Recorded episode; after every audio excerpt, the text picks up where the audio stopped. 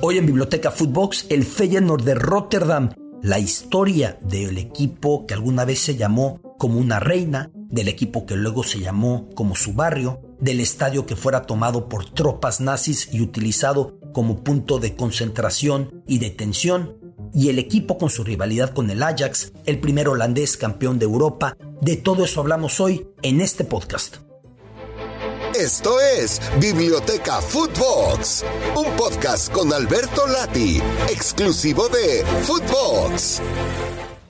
Biblioteca Footbox, qué gusto saludarle con un gran abrazo. Bienvenidos a esta nueva emisión de nuestro podcast con el conjunto del Feyenoord de Rotterdam, el equipo del puerto holandés que aparece en las semifinales de la Conference League de la UEFA un Feyenoord que tiene un pasado de grandeza, un Feyenoord que nadie puede olvidarlo. Fue el primer equipo holandés mucho antes que PSV, mucho antes que Ajax en llegar nada menos que a ser campeón de la Liga de Campeones de Europa con su nombre precedente la Champions League, lo que consiguió en la temporada 1969-1970 dirigida por un legendario, dirigido por un legendario Ernest Happel, uno de esos técnicos de historia, de los de mayor impacto, de hecho a la fecha da nombre a un estadio en eh, Viena.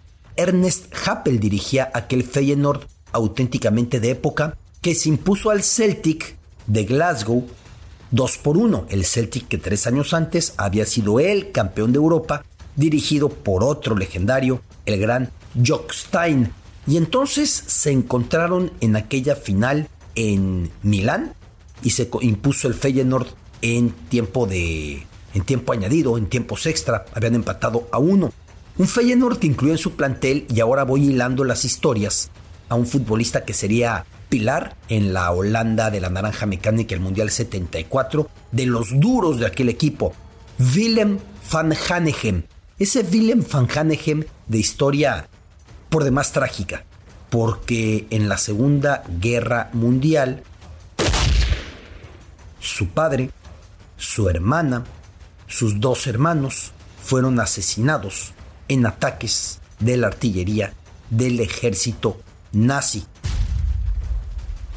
Por eso, cuando vino la final del Mundial 74 entre Alemania Federal y Holanda, Van Hanegem salió de una manera muy revolucionada, de una manera muy comprometida, porque lo que él decía era, solo me importaba humillarlos.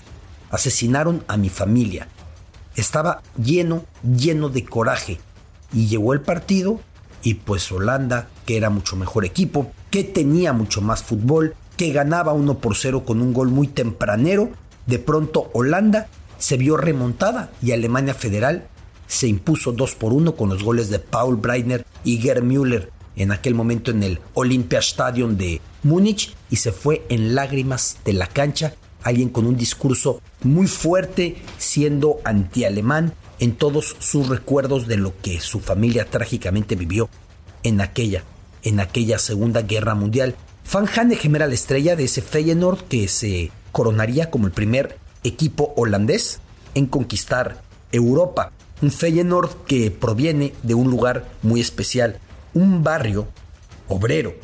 Vale la pena decir que el Feyenoord toma su nombre precisamente del barrio de Feyenoord en el puerto de Rotterdam, un barrio, como les he dicho, de corte obrero, de corte trabajador, gente que trabaja en el puerto. Y originalmente no se llamaba así, sino que más bien originalmente cuando es fundado a inicios del siglo XX, retoma el nombre de la muy relevante reina holandesa Wilhelmina. Se llamaba el Wilhelmina, así fue en un inicio. Hay algo importante, muchos equipos en el mundo retoman los nombres de monarcas, de reyes.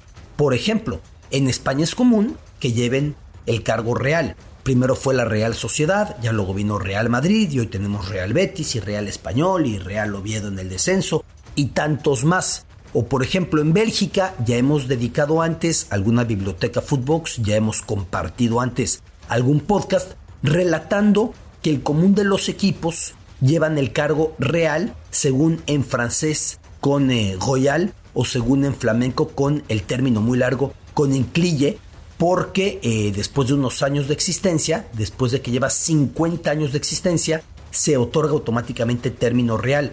Sin embargo, hay equipos que lo llevan mucho más allá esto. En Holanda mismo, el Willem II o el Willem II va mucho más allá porque lleva el nombre de un rey del pasado, Guillermo, Guillermo II, de la dinastía de Orange-Nassau. Esto porque aquel monarca se había fortalecido en la ciudad sede del equipo, en Tilburgo. En Polonia, otro equipo lleva el nombre de un monarca, el Jagiellonia Bialystok, que honra a la dinastía báltica de los Jagiellon. O también está el Piast de Gliwice por la dinastía polaca de los Piast o los Piastas. En Inglaterra, ahí sigue deambulando por divisiones menores. Apenas me lo topé en alguna FA Cup enfrentando un equipo grande, creo que al Manchester City. El Crew Alexandra por la reina Alejandra, esposa del rey Eduardo VII, quien reinaba cuando el equipo se fundó y por eso se puso el nombre de su esposa.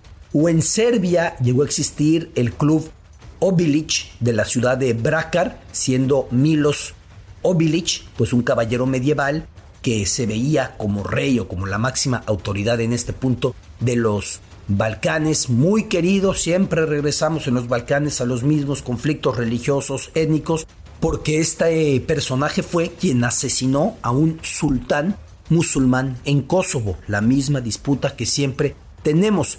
Eso es lo que tienen los equipos llamados como algún rey, o está el caso en Egipto del equipo de Samalek, que en su momento representaba al rey Farouk. Ese rey Farouk, que siempre me encanta la anécdota, es el que decía, en el futuro solo existirán cinco reyes, los cuatro de la baraja y el rey de Inglaterra o la reina de Inglaterra.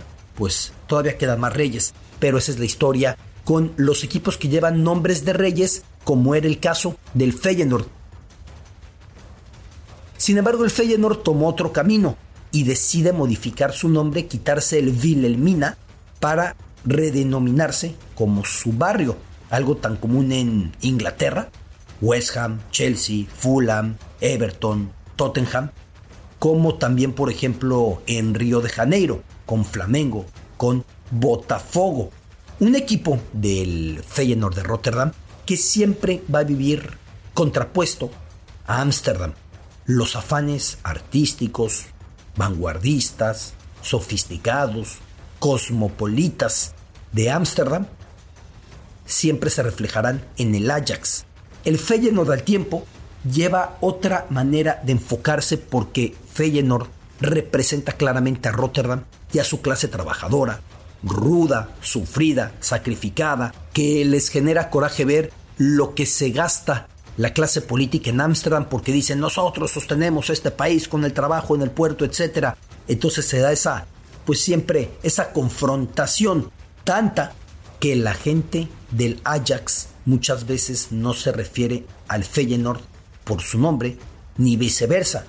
En Rotterdam llaman al Ajax el 010 por el prefijo telefónico para llamar a la capital Ámsterdam. En Ámsterdam llaman al Feyenoord el 020 por el prefijo telefónico para llamar al puerto de Rotterdam. Durante la Segunda Guerra Mundial, el puerto de Rotterdam fue ferozmente, brutalmente destrozado por bombardeos nazis, por artillería nazi. Esto sucedió porque era un punto estratégico en ese lugar, no solamente para Europa, sino para lo que en ese rincón de la esquina, digamos, noroccidental de Europa podía suscitarse para los aliados. Se destrozó completamente Rotterdam. Por eso es tan diferente a Ámsterdam, porque Ámsterdam mantiene una esencia, mantiene todo un trazado con sus canales, con sus esquinas, con sus callejones, con sus esculturas, con sus museos, con sus fachadas, con sus iglesias, con todo. Al tiempo que Rotterdam tuvo que ser casi por completo reconstruida. Una excepción en la destrucción nazi en aquel momento en la Segunda Guerra Mundial. Y la excepción es el estadio de Kuip, la casa del Feyenoord. ¿Por qué subsistió? Pues porque las tropas nazis lo tomaron en cuanto llegaron, obligaron al Feyenoord a irse a jugar a la casa de su rival local, el Sparta de Rotterdam, y entonces utilizaron el estadio de Quip como campo de concentración para ahí colocar a los disidentes y desde ese punto, desde el estadio, enviarlos a otro sitio, a menudo la tragedia, a campos de exterminio. Por ello, cuesta trabajo entender que la afición del Feyenoord muchas veces en los últimos años ha caído en una retórica ultraderechista, ha caído en una retórica de supremacía blanca, ha caído en una retórica xenófoba, antisemita. Sucede que a los jugadores del Ajax o al equipo del Ajax se suele apodar judío o los judíos. Y entonces un sector de aficionados del Feyenoord contrapone todo este discurso con una muy desafortunada, muy absurda, muy lamentable terminología racista, terminología antisemita que ha acarreado al equipo muchas sanciones. Una cosa es burlarse del apodo del equipo rival, otra cosa diferente es aprovechar ese apodo del equipo rival para caer en expresiones xenófobas y antisemitas y vea usted con lo que ha sufrido Rotterdam históricamente ante el nazismo y con lo que la gran estrella del Feyenoord, campeón de Europa, Finn van Hanegem, sufrió él mismo con su familia, pues parece absurdo. Hay algo muy curioso con el Feyenoord, que la máxima figura del Ajax, Johan Cruyff, se retiró jugando para el Feyenoord. Para cuando nos sacamos de onda que una estrella vale al acérrimo rival, pues Franz Beckenbauer fue al Hamburgo y en aquel momento el Hamburgo era el gran rival del Bayern Múnich. Johan Cruyff fue al Feyenoord y sus últimas imágenes jugando está saliendo en hombros con eh, el uniforme del Feyenoord, el gran Johan Cruyff en 1984. El Feyenoord que no es campeón de la Eredivisie más que con escasa recurrencia y eso le duele mucho porque los dos de hasta arriba solían ser Ajax y Feyenoord porque las dos ciudades principales son con diferencia Ámsterdam y Rotterdam. Eindhoven ni pinta en ese sentido. Sí está todo el conglomerado de la Philips, tiene mucha importancia, sigue creciendo, es una ciudad moderna. Pero la tradición de rivalidad en Holanda entre dos masas urbanas es la capital. Ámsterdam es el corazón político y por otro lado es el puerto de Rotterdam, es ese bastión obrero. Eindhoven ahí no pinta y por eso les genera tanto dolor que el PSV se les metió en el camino y es el que va acaparando los títulos con el Ajax. Desde que estamos, desde que estamos en este milenio, en este siglo, el Feyenoord apenas ha ganado una Eredivisie, la de la temporada 2016-2017 y nada más que eso, nada más. O sea, les ha costado ya mucho mantenerse en ese punto de competitividad. En tanto, la Copa de Campeones de Europa de las 69-70, antes de las que ganó el Ajax, 3 con Johan Cruyff, antes de la que ganó el PSV en los 80 con Ronald Koeman, Copas de la UEFA, sí ha ganado un par por ahí, pero la gran gesta del Feyenoord es aquella Copa de Campeones de Europa que luego fue a revalidar imponiéndose en la entonces Copa Intercontinental al Estudiantes de La Plata, ese Estudiantes de La Plata que tenía todos los trucos del mundo, dirigido por Osvaldo Subeldía y en el que jugara Carlos Salvador Vilardo. Eh, también jugaba por ahí Juan Ramón Verón en aquel equipo de Estudiantes de La Plata. Se fue a enfrentar al Feyenoord en la Intercontinental y el Feyenoord después de sacar el empate milagrosamente en La Plata porque perdía 2 por 0 lo logra empatar a 2 anotó el gran Finn Van Hanegem va a la vuelta y en su terruño en el estadio de Quip, en la llamada Bañera, se impone estudiantes y se corona. En aquel momento, en 1970, como el equipo campeón del mundo. Todo eso es el Feyenoord, que alguna vez se llamara Wilhelmina, como la reina holandesa. Reina de una, eh, de una duración muy particular porque cuando tenía 10 años muere su papá ella toma el trono, estamos hablando aquí a fines del siglo XIX, ella toma el trono, pero lo ejerce su madre, llega a la mayoría de edad, iba a ser la reina durante las dos guerras mundiales, iba a ser el gran símbolo de la resistencia antinazi durante la Segunda Guerra Mundial, iba a ser un personaje tan querido como admirado, como respetado, llena de dignidad, la reina Wilhelmina, que diera nombre al conjunto del Feyenoord. No confundir con el himno holandés que se llama Wilhelmus, si hay mucho Guillermo por aquí.